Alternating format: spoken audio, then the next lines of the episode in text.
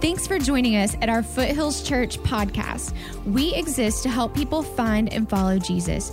If you're new here, we'd love to connect with you at foothills.cc. We hope you enjoy this message.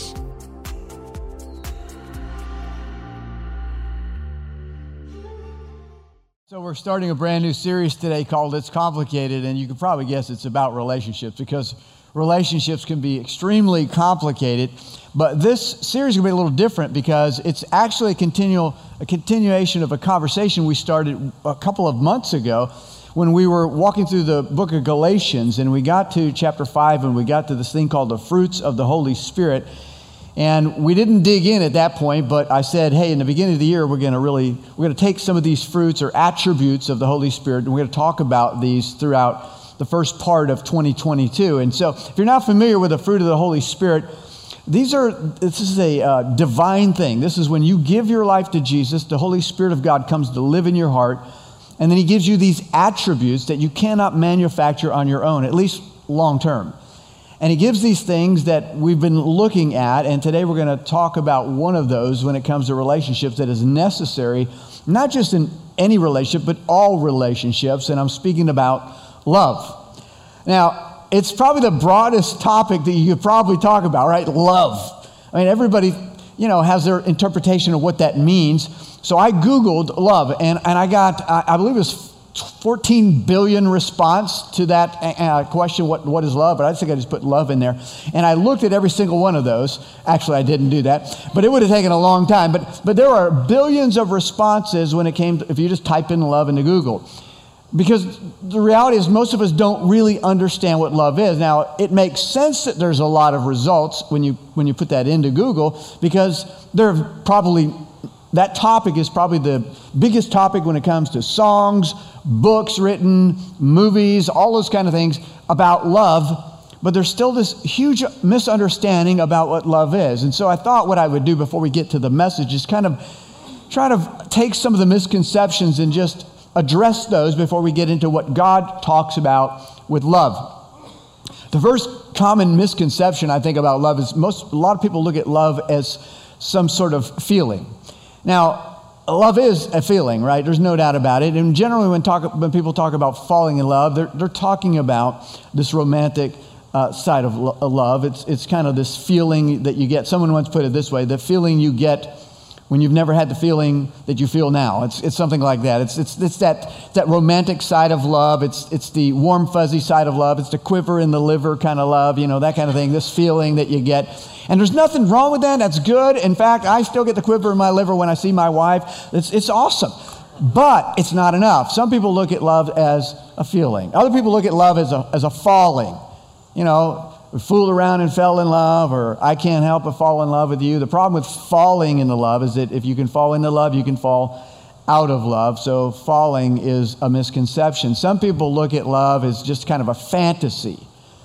It's like this Prince Charming comes riding into town on the white steed and he swoops up the princess and they go off riding into the sunset and they live happily ever after, right? We know that. And that sounds awesome, but it's not reality. Makes for a good Disney movie, but it's not reality. I haven't seen a lot of white steeds riding ridden around by princes lately, but I don't know, but maybe I'm traveling the wrong circles, but it just doesn't happen. Some people look at love as more of a kind of a uh, this idea of it's, it's a figure of speech. And we've cheapened it to like a 10 cent word. Because we use love interchangeably for all kinds of things. I love the beach. I, I love the snow. I love, you know, Clemson Tigers. I love Pastor Greg's jokes. I well, I, I was taking a little liberty there, but actually, I've never heard anybody say that, but I would like to. But no, we love these things, but the fact of the matter is, it's, it's more than just a figure of speech, isn't it? So I think really what I want to get to is this whole idea of the fruit of the Holy Spirit. If God gives it to us, what is it really supposed to look like? What does the Bible say about love? So, what I'm going to do is I'm going to give you three things that the Bible teaches as we kind of kick off this new series about It's Complicated. And all of these will begin the letter C, to hopefully, so that we will be able to remember those later. And the first thing that the Bible teaches is that love is a command.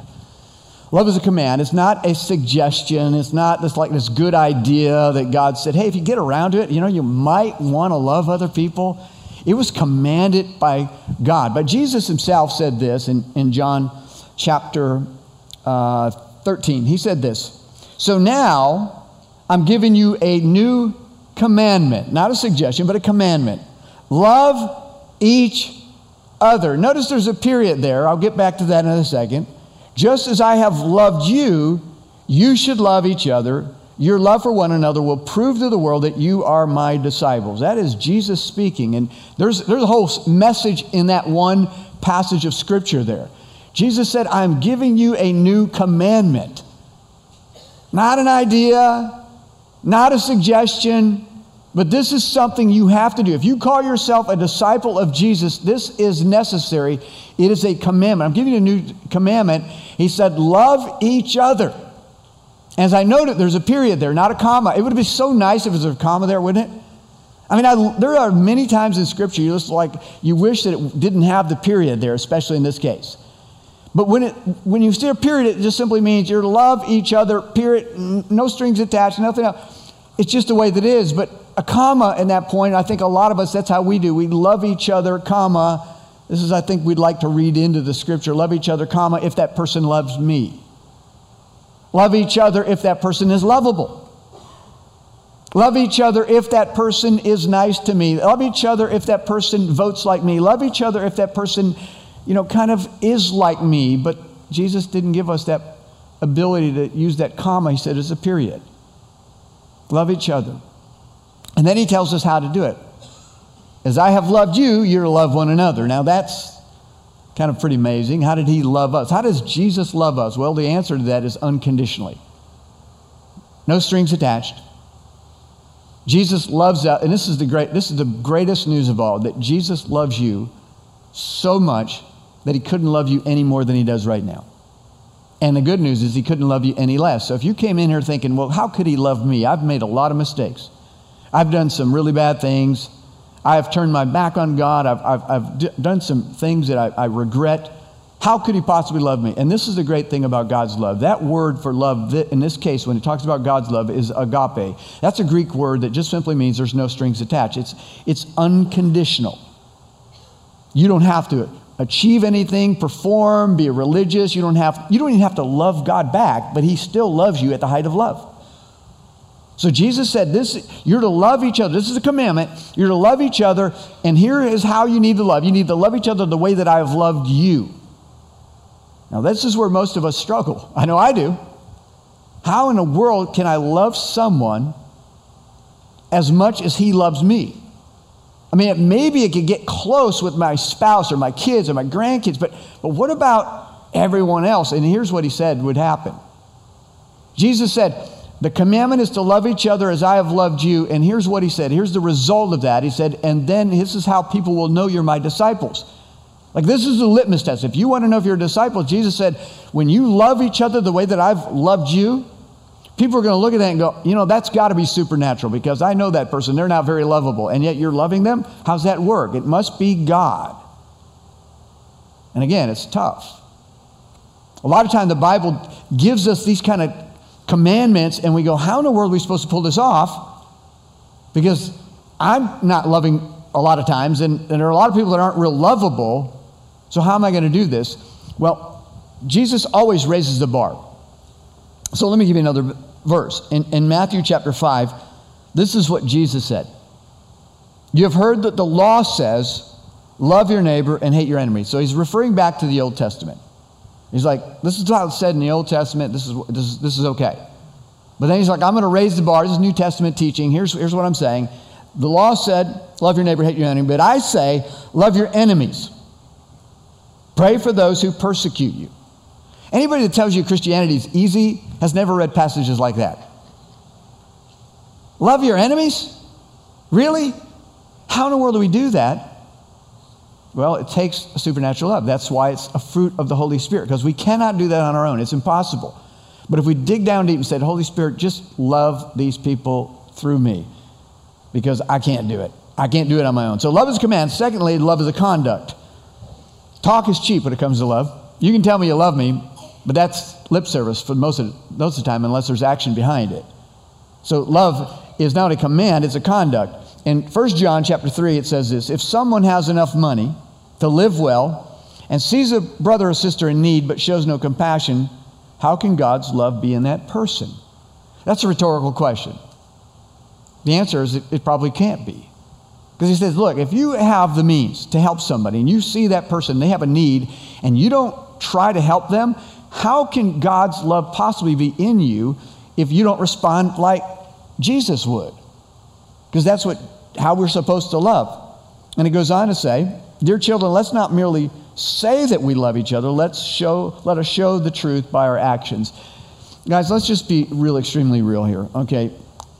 When you put this together, you realize, okay, I'm commanded to love people, and not just the people who I agree with, not to the people who I like or love in general, not just people who think like me or act like me, but these are the people that are different than me, people that I normally wouldn't. And Jesus used a parable one time about it's, it's a very popular parable. It's a story called the parable of the Good Samaritan. And in that, basically, he gives that parable an answer to the question, Who's my neighbor? Because we're to love our neighbors as ourselves.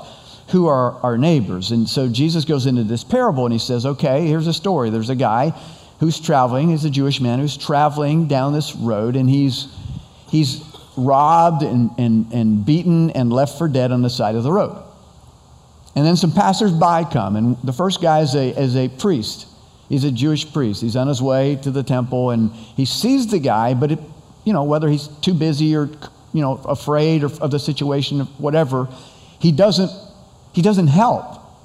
And then another guy comes who's a temple assistant. He sees the situation with this guy laying there in the ditch. He doesn't help. And then Jesus pulls out kind of this surprise ending when he says this despised Samaritan, because the Jews and the Samaritans didn't like each other, much less love each other. But the Samaritan in the story is the hero. He comes alongside of this Jewish man who's laying in the ditch dying, and he makes sure that he's taken care of. And Jesus says, basically, that's your neighbor. Your neighbor is anybody that's not you. I mean, that's everybody. And that includes people who you wouldn't normally care to interact with, but you have to love them. And this is difficult. I mean, again, we can talk about how loving we are, but are we really loving people that are different? We, we love each other because, you know, we're part of the same group. But what about outside the doors? What about people that are hurting? What about people that are different? And I wish I could stand up here and tell you I got it figured out, but I don't. This is why it's got to be a fruit of the Holy Spirit, because I don't have that in myself. And, and I know that on a human level, none of us do. I, re- I remember um, years ago, was when I still lived in Florida. Um, I was involved, pa- myself and Pastor Brian Marshall, who's on staff here, we, we did street ministry where we'd go uh, just share Jesus to anybody and everybody on the streets. And um, so in South Florida, you know, one minute you could be talking to somebody who's super wealthy, and the next minute you're talking to somebody that's homeless because, you know, they're, it's just everywhere. But there's a large population of homeless people in South Florida, especially in the winter because, you know, they could survive uh, because it's warmer. And so we would go down and we just share Christ with people. And there was a guy in that area who, who was very well known. He was a homeless guy, and his name was Marvin. And I had kind of built a relationship with Marvin. He was, uh, he was an interesting character. I mean, he, like I say, he was well known because he had such a, uh, you know, he's, he just was kind of a magnetic personality when he wasn't drunk, which was not often. But he, because when he was drunk, he was one of these really mean drunks. But the thing about Marvin is that he just, I mean, he was about 50 years old. He was um, homeless. Um, he had like two silver front teeth kind of like, you know, like, and I guess he thought it would look good. He had these silver front, but he had these dreadlocks. He was like in the Rastafarian culture. He's an African American guy. And he had these dreadlocks. I mean, that were, it was impressive. These, it didn't look like his hair had been cut for years. I mean, they were just like, and they were like blonde um, uh, uh dreadlocks. And, and anyway, so Marvin and I kind of became friends. And I would always try to help him, but he really wasn't interested. But he was curious, so he would come around. Anyways, through that time, I had, over a couple years, built a relationship with Marvin. And I had talked to him many times about trying to get him some help. And he always resisted. You know, I'm, I'm good, I'm good.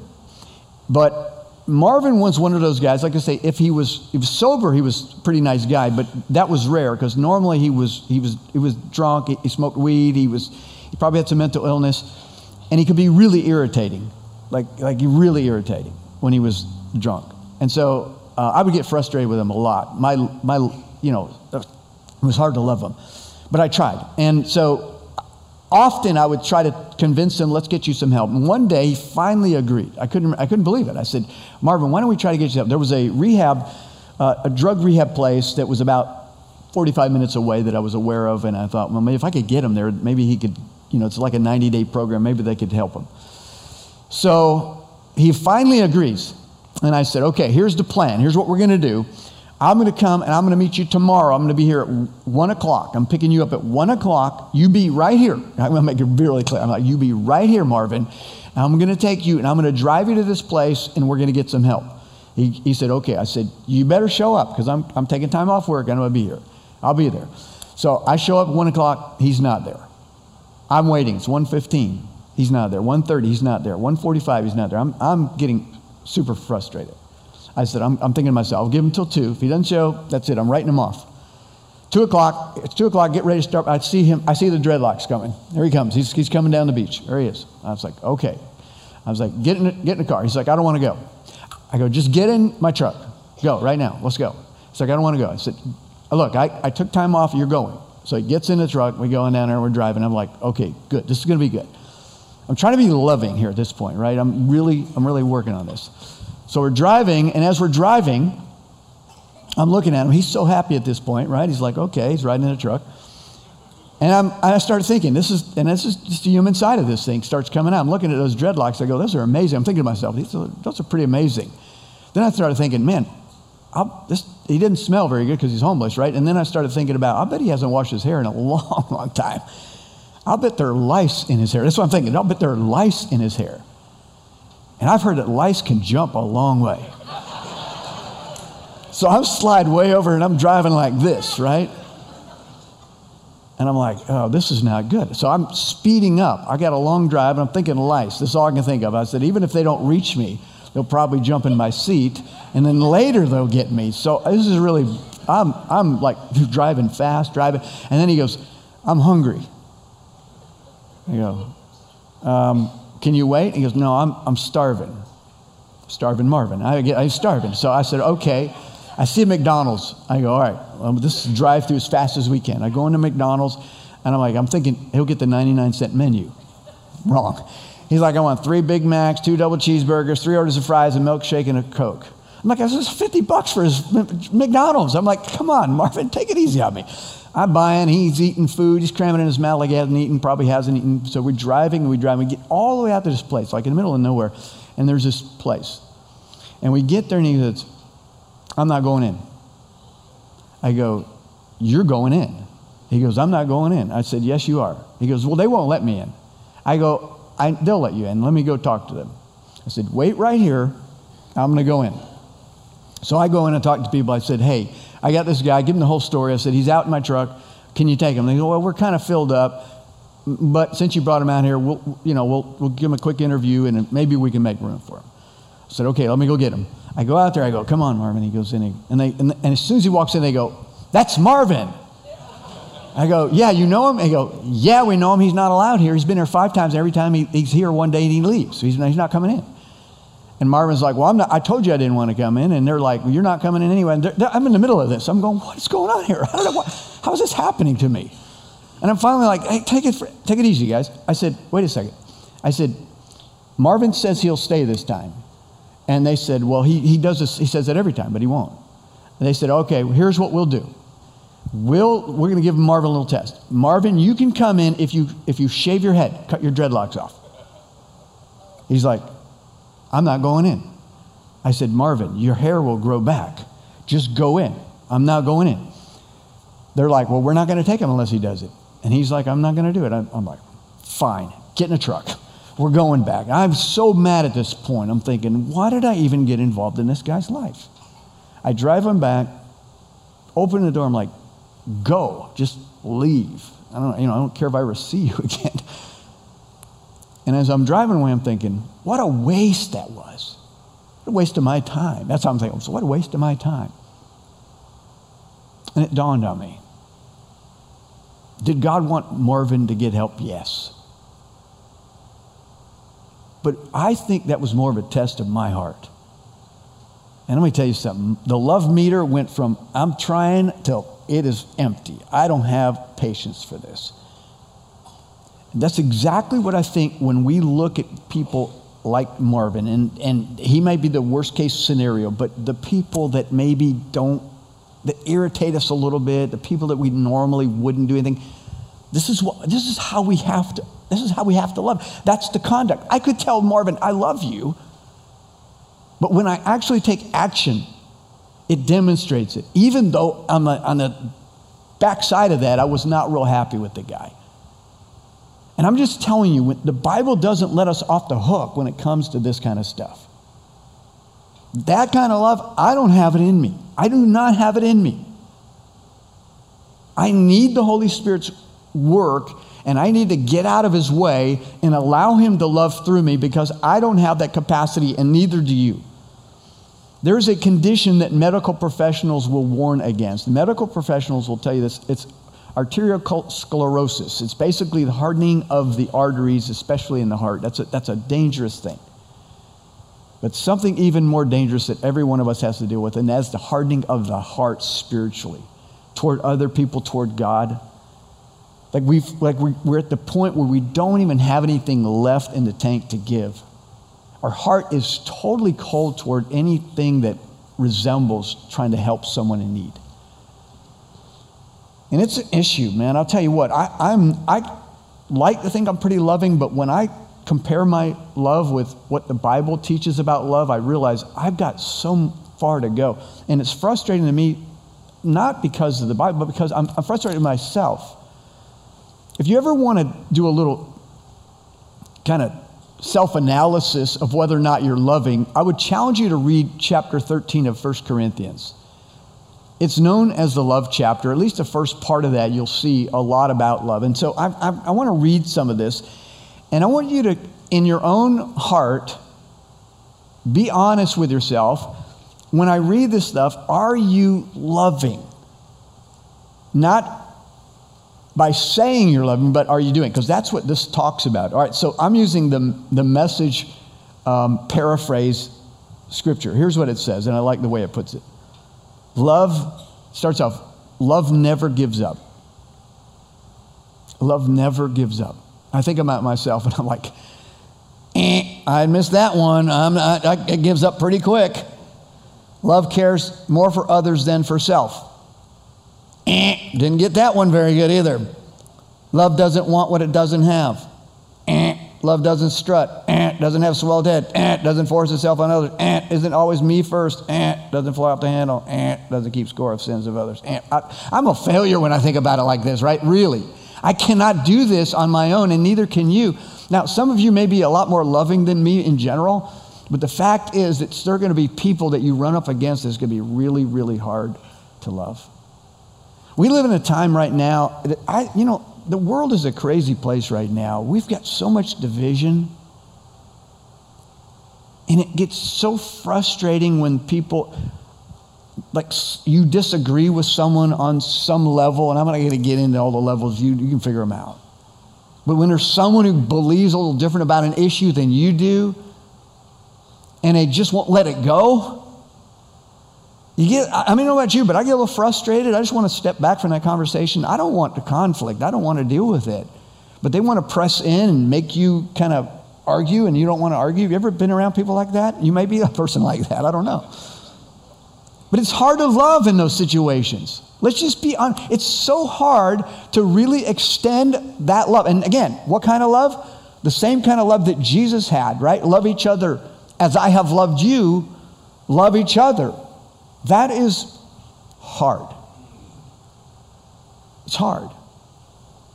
So when you read things like that and you uh, analyze your own love toward other people, not just the people that you're in close contact with that you love, but the people that are just out there around you, how are you doing? So love is a command, love is a conduct, but also number three, love is a commitment. The Bible teaches that if you're really going to love the way that God loves, you love for the long haul. There's not a condition. It's like, I love you for a little while, or I love you until you're no longer lovable, or I love you until you stop loving me. No, it's we just continue. It's a commitment. 1 Corinthians, let me go read a little bit more on 1 Corinthians chapter 13, the love chapter. And I want you to notice that there are some words, I call them extreme words. And I want you to see if you pick up on these things, but I'll, I'll emphasize them. Love never gives up, never loses faith, is always hopeful, and endures through every circumstance. Prophecy and speaking in unknown languages and special knowledge will become useless. But notice those the emphasis on those words that ne- love never gives up, never loses faith, always hopeful, endures through every circumstance. Those are those words should get our attention, but I think we substitute words in there like this. Love love usually doesn't give up. Usually doesn't lose faith. Is often hopeful, endures through most circumstances. We don't have that liberty as followers of Jesus. We have to love the way that he did. You know, there's a word, it's a Latin word. If you're in a service, you may recognize, I don't know if you'll recognize the Latin word for it, is nemo resideo. And that word is, is used literally in, um, in every branch of the service, has their version of it. Nemo resideo is the Latin word for uh, no man left behind. And if you're not familiar with what that is, it's basically this, it's a creed almost that, that service men and women have for one another. And it basically says if, if, if there is a fallen comrade, whether they're injured in a battlefield or even if they're dead in the battlefield, we will not leave you there. Like, I'm not going to leave you there. It, if, if you're injured or you're dead, we're not leaving you in the hands of the enemy. We will go. And we will put ourselves at risk and we will lay down our lives in order to get you out of there because that is how much we believe. And I was reading stories about this, by the way. And I was reading stories about the Medal of Honor winners who were given that distinguished award. And many of them had this, were, were Medal of Honor winners because of this, people who were uh, some mortally wounded, but others just, you know, wounded um, themselves in the process of getting their fellow soldiers off of that battlefield and laying down their lives for somebody else. That's the kind of commitment we're talking here. That's the kind of conduct we're talking here when we're talking about love. And if we couldn't think of a better example than Jesus himself, right? Because isn't that what he did for us? Like we were all mortally wounded because of our sin. That's what the Bible teaches. Our sin caused us to be spiritually dead. And we weren't even, we didn't have a pulse as far as spiritually, as, as far as us spiritually is concerned. But Jesus came and he rescued us. He brought us off in our situation and he, and he gave us life by he himself dying for us on that cross. He, he showed the commitment. He said, As I have loved you, you're to love one another. And Jesus said this in John chapter 15. He said, Greater love has no one than this, that a person lay, will lay down his life for his friends. So, as you examine your life today, as we kick off this series and we think about, again, it's, it's complicated in relationships because people are people, and, and that means that we're not always going to be, we're not always going to see eye to eye. We're not always going to be real lovable, and there's going to be friction and tension because that's how relationships are at times. But are we committed to the relationship? Are we committed to God enough, right? Because He is the one that is calling us to that higher level in those relationships. So I want you to kind of think about love again as a commandment. It's a commandment. We have to do it. But it, it needs to be more than just, I'm doing it because I'm being forced to do it. It has to come from the heart it, it's a conduct. It is something that we have to learn to do. That if we see someone in need or see someone that we can help, our love should compel us to do that, like, like the Good Samaritan in that story. We ought to be the person on the front lines when nobody else would be able to willing to help. Us as believers should do that because when we do it, it's a witness to the lost world that we are his disciples. And then we ought to be in it for the long run. that we will continue to love even when people don't love us back, even when they may be our enemies, even when we don't feel like loving them. We're called to a higher standard. And that's why I said, if with these people who talk about oh, being a Christian is easy, they've never read passages of Scripture like this. They've never been challenged like this. Jesus said, It's easy to love people who love you. It's easy to be, love people who are like you. He said, but that's not, that's not the standard. He said, even, even the tax collectors do that. Even, even the most sinful people do that. That's easy to love people like you. It's hard. It's challenging. It causes us to rely on the Spirit of God living in us to love at the next level. And yet, that's what we're called to do. So, I want to close today in prayer, but I want you this week kind of a homework assignment is to really go back, read 1 Corinthians chapter 13, and put yourself in that story and ask yourself, Am I truly loving the way that the scripture tells me that I need to be loving toward people? Now, again, don't just look, oh, I do this with my wife or my friends or my kids or whatever. Look at people that are a little harder to love and ask those questions of yourself. This series is going to really challenge us in all areas of our relationships because God is calling us to live at a different level than the rest of the world.